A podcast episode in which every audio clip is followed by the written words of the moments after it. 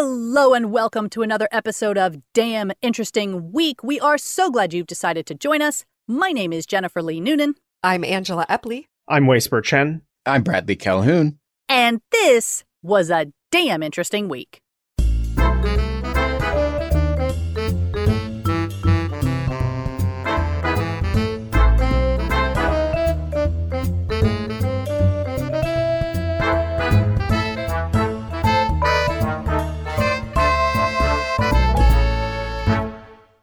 So let's get started with our first link.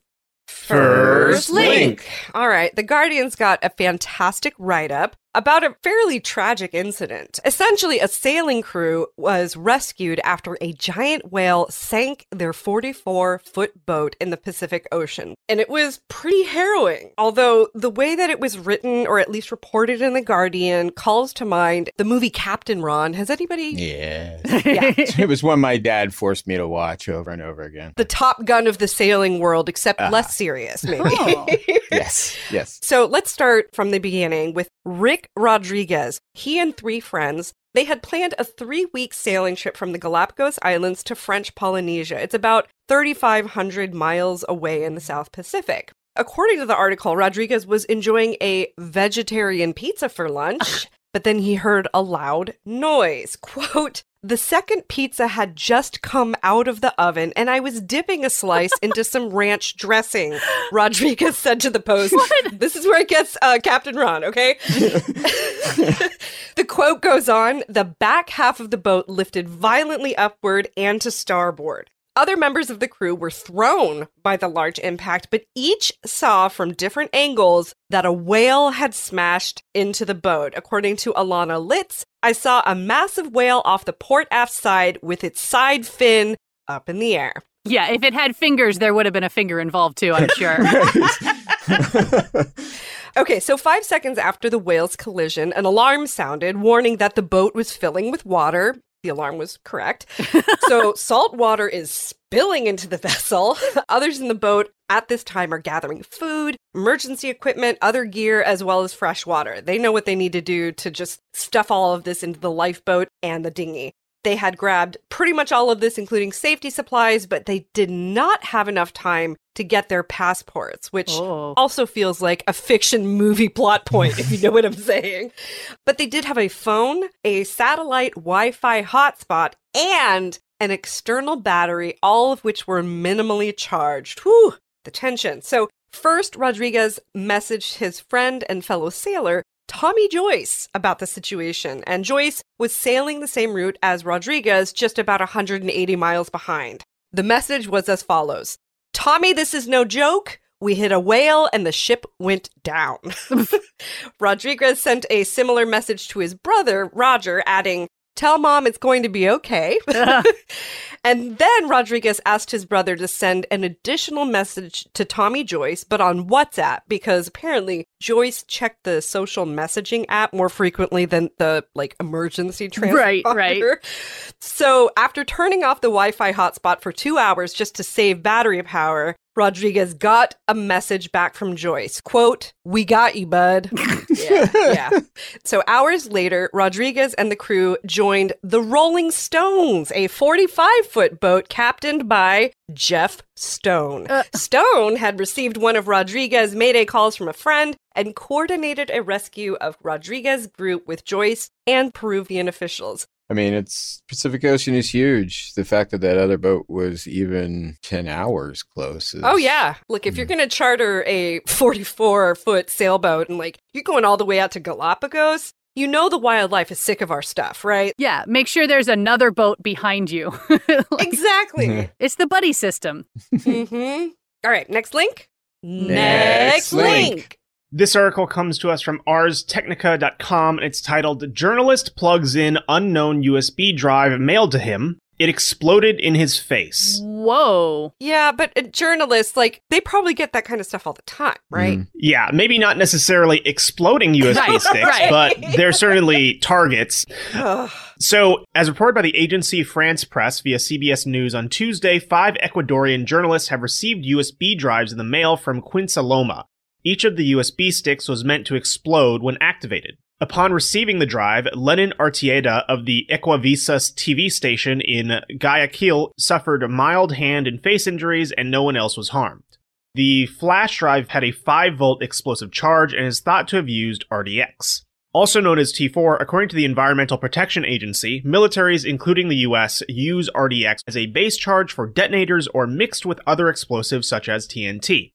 Only half of it was activated in the drive that Artieda had plugged in, which likely saved him from more harm. Hmm. On Monday, Fundamedios, an Ecuadorian nonprofit focused on media rights, put out a statement on the incidents, which saw letters accompanied by USB stick bombs sent to two more journalists in Guayaquil and two journalists in Ecuador's capital.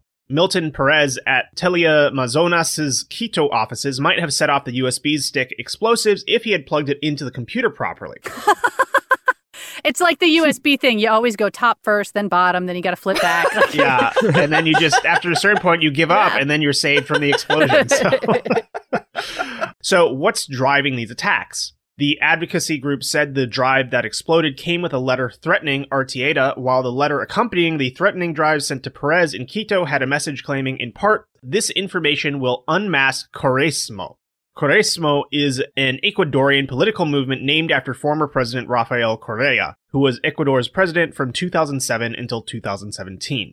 AFP noted other recent violence around Ecuadorian media stations, including a shooting at the RTS TV station where an alleged shooter reportedly left behind a pamphlet signed by a Mexican cartel and threatened a newspaper director. In 2020, there was reportedly a bomb explosion at Teleamazonas, which also received an RDX laced USB drive this month. But no matter who's behind the dangerous attacks on journalists, these unsettling tales should serve as an umpteenth reminder that just like you shouldn't open unknown attachments or download suspicious files, you shouldn't stick unknown USB drives, especially ones randomly mailed to you, into anything.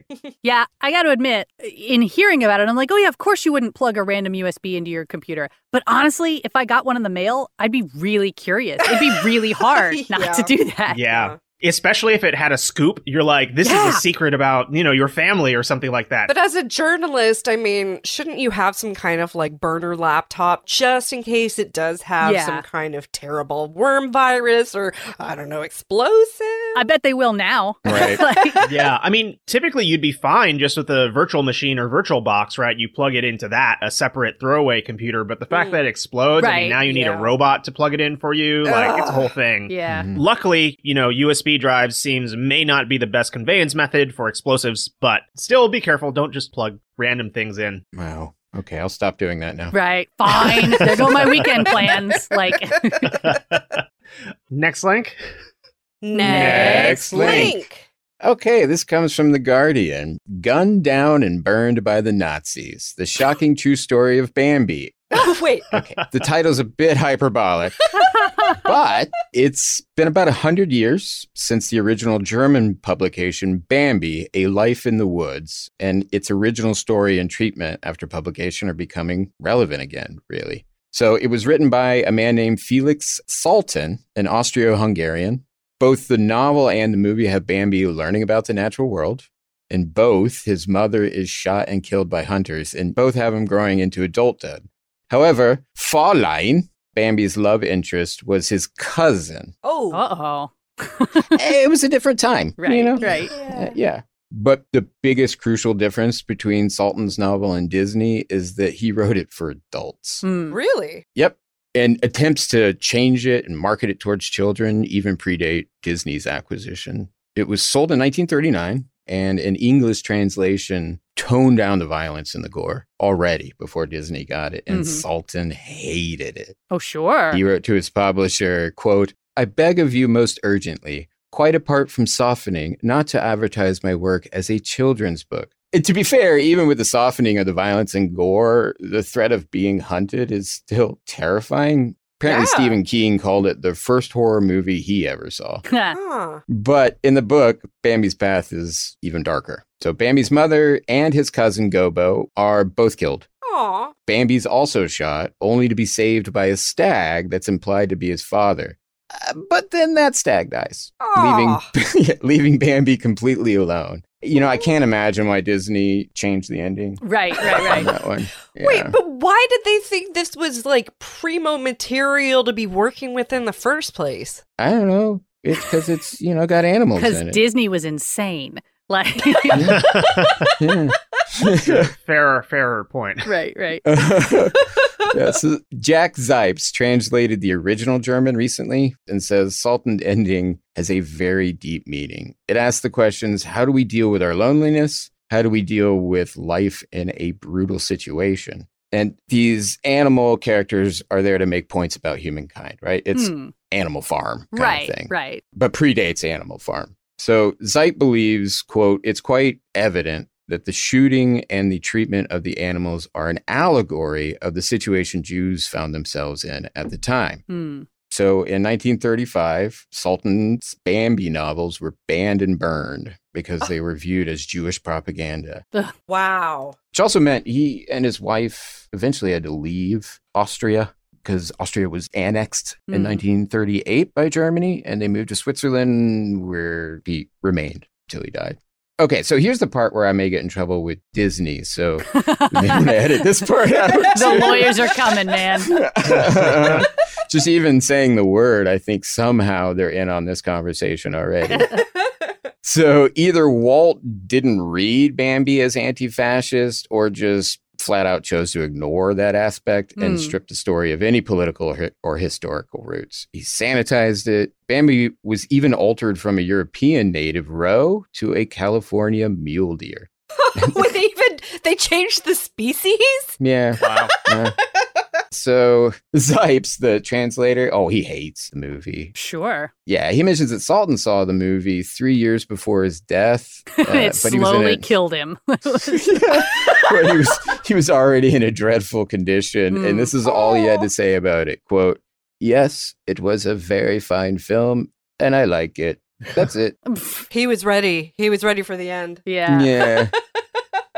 And the cute Bambi endured, right? In the movies and video games, cameos, product placements. There, there's even talk of a live action Bambi remake. Yeah. I Just mean, please don't make the mouth move, Disney. Just don't make the mouths move. Nobody really likes that. It's weird. yeah. Uh, Or it'll be like cats where they put buttholes on all of the deer. Like, and given all the trouble with Disney, you know, has had in Florida recently, maybe maybe the live action remake of the original novel starring The Rock as Bambi. Yes, Right. we can call it Bambo. oh, there we go. Yeah, I was literally thinking a Rambo crossover scene. That's it. Disney, you got it. Here you go. This is how you bring the right wingers back into the fold. You can have that. Next link. Next, Next link. link. All right. Well, this next story from The Guardian has uh, quite a few similarities to Angie's first article, weirdly enough, but it's a great reminder of no matter how weird you think your childhood was, someone else had it weirder. it's called How an Endless Round the World Voyage Stole My Childhood. Whoa. And Ah. this whole thing is an excerpt from a new memoir by Suzanne Heywood, who was seven years old in 1976 when her father suddenly announced one day at the breakfast table that someone needed to mark the 200th anniversary of Captain Cook's third voyage around the globe. yeah. Oh, And spoiler alert, that someone would be their family. She asked her dad if he was joking. He was not.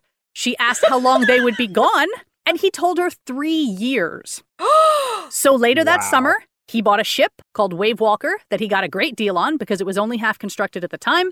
And there are pictures in the article. It probably is about one of those 44 foot ships. You can see it kind of hits that sweet spot of being just big enough to technically house a family of four plus three crew members, but not nearly big enough to be spending 24 hours a day on for years at a time. Unfortunately, their dad wasn't what you would call the most experienced sailor in the world, so they were frequently off course, and either through poor planning or lack of money, they almost never had enough food on board. She recalls her dad cheerfully telling her to just whack her biscuit against the table to knock off most of the weevils, and the rest would be a great source of protein. Oh. And one of the things this excerpt does not talk a lot about is what Heywood's mother was doing through all of this. But the loose implication is that she maybe had some mental health issues that are perhaps addressed in a different chapter of the memoir. Regardless, it seems pretty clear that her mom wasn't actually that interested in homeschooling her two children on a boat for years at a time, so she just didn't.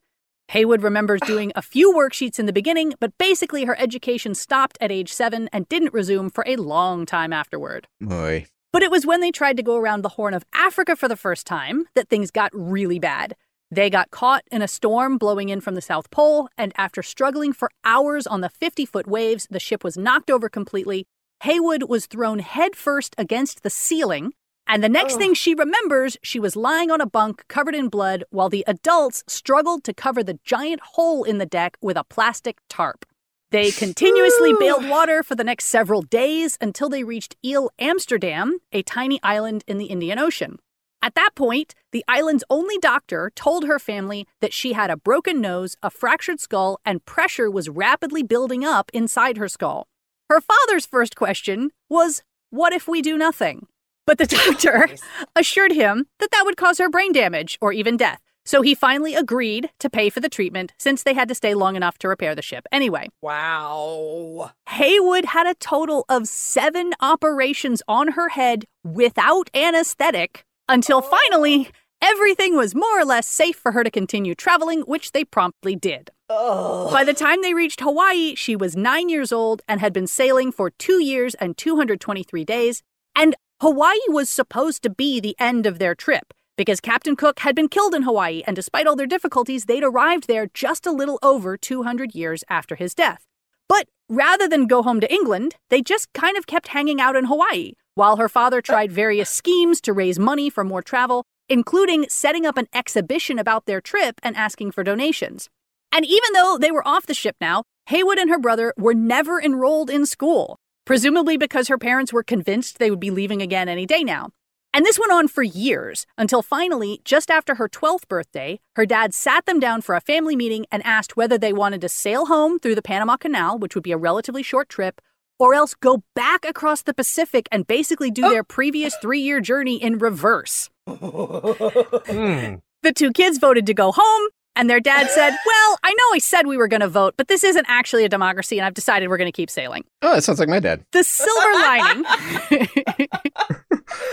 the silver lining was that Heywood had developed a ton of independence by now, and she became fully determined to escape.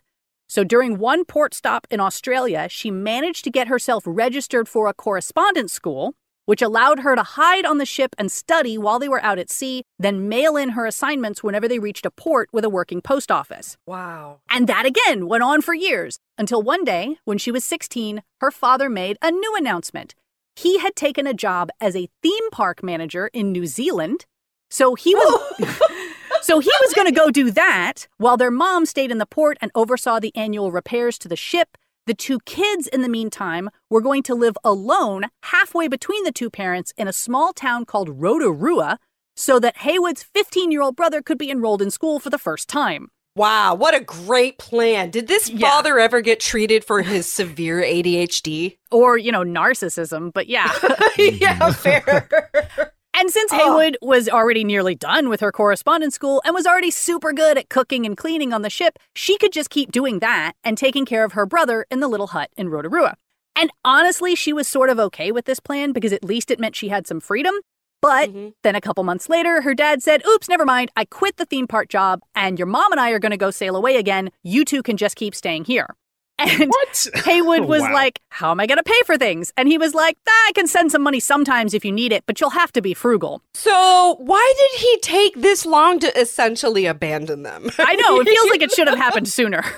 Ugh. so her parents disappear, and she and her brother just keep scraping by for seven months until Heywood's New Zealand visa is about to expire. And she goes to the immigration office, and the official says, No, you have to bring your parents here in person to do the paperwork because you're not allowed to be an unaccompanied minor just living in the country. and she calls her dad and tells him this, and he's like, Nah, I'm too busy. I can't do it. So Oh she God. basically throws herself at the feet of this immigration officer and says, Look, I just need one more month to take my scheduled test and graduate high school. That's all I need. And he says, Fine, I'll extend you for one month if you bring me a plane ticket to England with your name on it showing that you are going back to your home country in a month. So she figures out the cheapest flight and she calls her dad and she sells him on it as basically a $600 fee to let her stay until he can come back in person to renew her visa himself. Mm. So he agrees to it on the sort of unspoken understanding that they'll refund the ticket in a month when he gets back. Instead, she takes her test, she gets on the plane, she's out of there. Yes. Yay! But that's where it ends. So we have no idea what happened to the brother or if she ever spoke Oh, to no. either of her parents again. Presumably that's covered in the rest of the memoir if you want to check it out. I got to admit, reading this, first of all, I was tearing up. Second of all, I was like, I Yeah. feel like I need to read this book. This sounds horrifying and good Yeah. for her, man. I only want to read this if it like continues with the like she kicked ass and it's not just like a litany of like here's the effect of that trauma on us that we are still dealing with. Yeah, for sure. That seems more likely. yeah, it does. And honestly, I don't know if I can handle a trauma memoir right now. Like like I said, this article made me cry. So that alone, I'm like, mm, Mm, I yeah, probably yeah. don't. No, we're already swimming in it. Yeah, Good yeah. God. But if I don't read it, that means that I can choose to believe that it all worked out okay. Then- exactly. Happily ever after. Next link. Next Next link. link. Okay, good news, everyone. Neurosciencenews.com is reporting that a novel drug makes mice skinny even on a sugary, fatty diet. Yay! Uh-oh. I mean, oh no. You don't sound very excited. This is like you could give me heroin and I won't get addicted. Like I don't know that it's good. No, no, this has got a bit more science and it is quite Hmm. targeted, although it does involve some biological terms that I am at least vaguely familiar with that do seem somewhat important, but let's get into it here. So, and this is coming out of the University of Texas at San Antonio, just down the street from us. And what the research team first started looking at was how magnesium impacts metabolism, which is the production and consumption of energy in cells. And magnesium plays a lot of roles in good health. Uh, it regulates blood sugar and blood pressure, it's involved with building bones. But the researchers found that too much magnesium slows energy production in mitochondria. Now, if you remember from your old biology lessons, mitochondria are oh come the on powerhouse of the cell. Come on. she remembers, yes.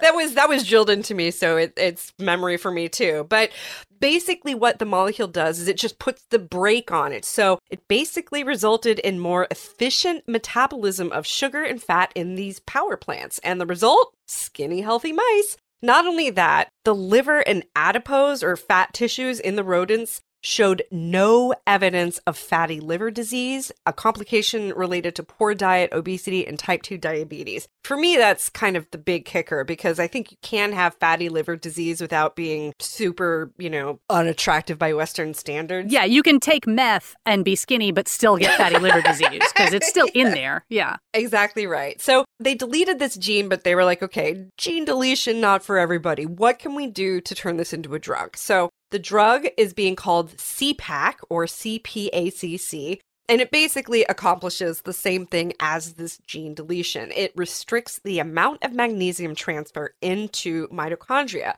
It's promising enough that UT Health San Antonio has filed a patent application on the drug. Yeah, I mean, every time I hear about stuff like this, it always feels like one of those cursed monkey paw wishes where, like, you know, oh, you can take this drug and eat whatever you want and it won't have any impact on you. And I'm like, there's gotta be an impact. We just haven't figured out what it is yet. And it's gonna bite us because it always does. Right, I remember Olestra. Yeah, Remember that one? exactly. Yeah, no problems with Olestra. Oh, wait a minute, leaky butt. Yeah, yeah, yeah, exactly. yeah, I mean, everything I know about how the powerhouse of the cell works is that you want energy. You want Right. stuff in there. And mice versus humans are not exposed to the same stressors in their daily lives. And there's a lot of things that cause us to actually leach magnesium. So many people are deficient. But, you know, we'll see. Ooh, we're gonna have the more and less magnesium wars. I mm-hmm. see Yes. coming. we'll split into the above ground and below ground tribes of like who heavily doses on magnesium and who never touches the stuff. I'm just down in magnesium mines. Exactly. muttering to myself. Magnesium Max coming to theaters near you. Okay, next link. Next link. This article comes to us from jstordaily.org and will stay on the medical theme. early doctors diagnosed disease by looking at urine. Ooh, just like the olden times. Yeah. So imagine the following scene. Someone shows up at a medieval physician's door with a flask of urine. Not their own necessarily. Just they foist the flask into the hands of a physician and demand a diagnosis. They decline to provide any details about the patient or their medical complaint, not wanting to muddy an objective science with such trivialities. From the 13th through the 16th century and sometimes beyond, quick urine based diagnoses and treatment protocols were resoundingly demanded by patients and their loved ones. According to Michael Stolberg, a historian of early modern medicine, many physicians grew to revile the practice. Yet, in certain regions of medieval Europe, especially German speaking areas, a physician that hesitated to diagnose a patient based off urine alone might be perceived as unskilled.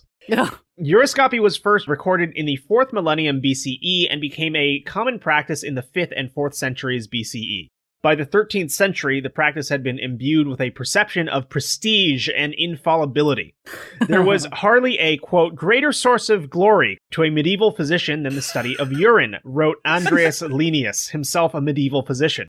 Perhaps there was something theatrically satisfying about a learned man waving around a flask of pee, looking at it from all angles, sniffing it, and making bold proclamations. It just transferred over into sommelier, didn't it? that's what I was Right, right, say. right. Peace sommelier. Yeah, and like a lot of this is sounding absurdly like divination just with urine. you Yes. know? right, Like- right. But the charlatans had no qualms about gazing into the yellow liquid, gesticulating wildly, and making exact diagnoses and treatment recommendations on the spot. This performative certainty was reassuring to people at a time when true anatomical knowledge remained scant. Physicians were put into a bind, acquiesce to the demands to diagnose based off uroscopy alone, or lose the patient to a charlatan who would do what they were unwilling to do themselves. Physicians had to keep in mind that people might want to test their skills or even worse, outright make fools of them by substituting wine, whey, or animal urine for urine. Uh, animal urine, I can see getting tricked by. Whey Yeah. and wine, even a white wine, like it doesn't look like pee; it looks like wine. yeah, and it smells yeah. like wine. I mean, and you know, depending on how much you drink, maybe it is coming out alcoholic, and so they're used to that. With one's reputation being of the utmost importance, it was a nightmare scenario. Quote, the Euroskeptics, which is a great name. right, not people skeptical of Europe. Yeah. Right, right, no. Reported stories of physicians who became the laughing stock of the whole area after they had been tricked into diagnosing diseases from Malvasian wine and then watched open mouthed as the patient or carrier drank the alleged urine with the greatest pleasure. Okay. All right. Michael R. McVaugh recounts how whole chapters of treatises guide physicians how to avoid being bamboozled by prospective uroscopy clients. By dipping a finger in the liquid discreetly and pretending to blow one's nose, physicians could ensure the liquid passed or failed the sniff test. Uh, Another uh, failsafe of the era was to stare intently at the courier who delivered the urine, trying to elicit a blush that would indicate they were engaging in deceit. it's the Larry David model. Right. Just staring at somebody. When all else fails, medieval physician Sigerist writes, say that he has an obstruction in the liver. Particularly use the word obstruction because they do not understand what it means, and it helps greatly that a term is not understood by the people. oh my god.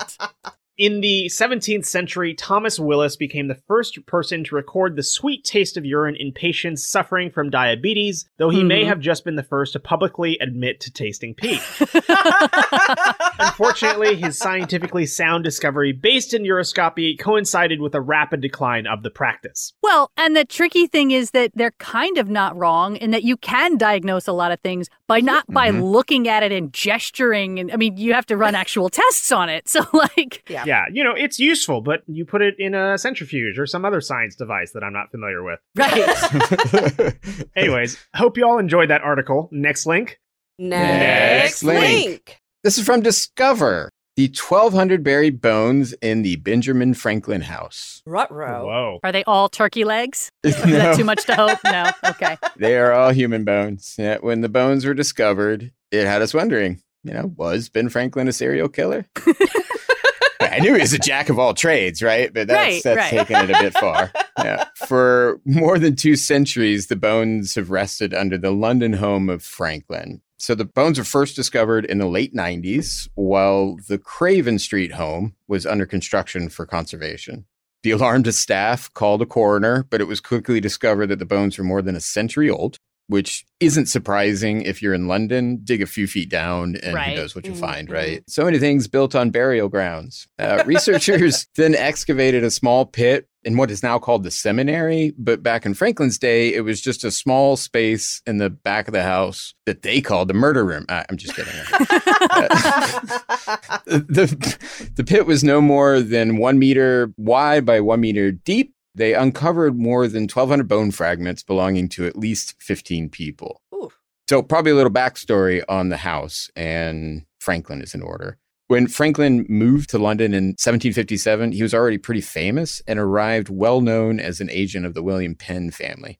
So from 1757 to 1775, Franklin was just a boarder. So it's not really his house. It sounds like he was that guy that wouldn't get off your couch and eats Right, all your right. stuff, but occasionally redeems himself by making some really cool crap, right? So he got really close to Polly, the daughter of his landlady. Apparently wrote some saucy letters. Ooh. Then Polly, I think she just saw him as a friend, married a man named William Hewson, who was an anatomist famous for his discoveries in blood coagulation. Ah, the things people can be famous for in the right. 1700s, right?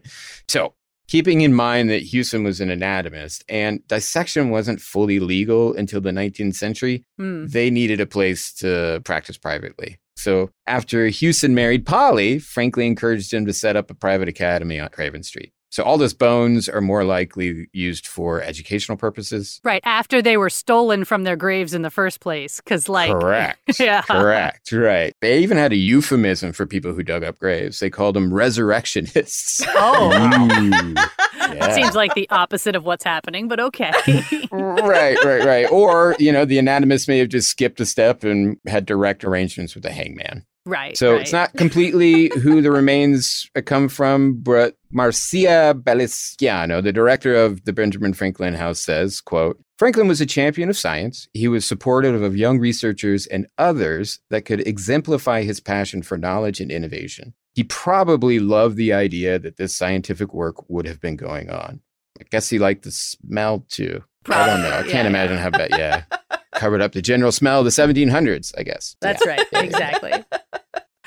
All right. Well, that is all we have time for today. We're so glad you've joined us. Some of the articles we did not have time to get to today include the mystery of this petroglyph covered Alaskan beach, a rogue Earth and Neptune might have been found in older data, and the Stonehenge calendar shown to be a modern construct.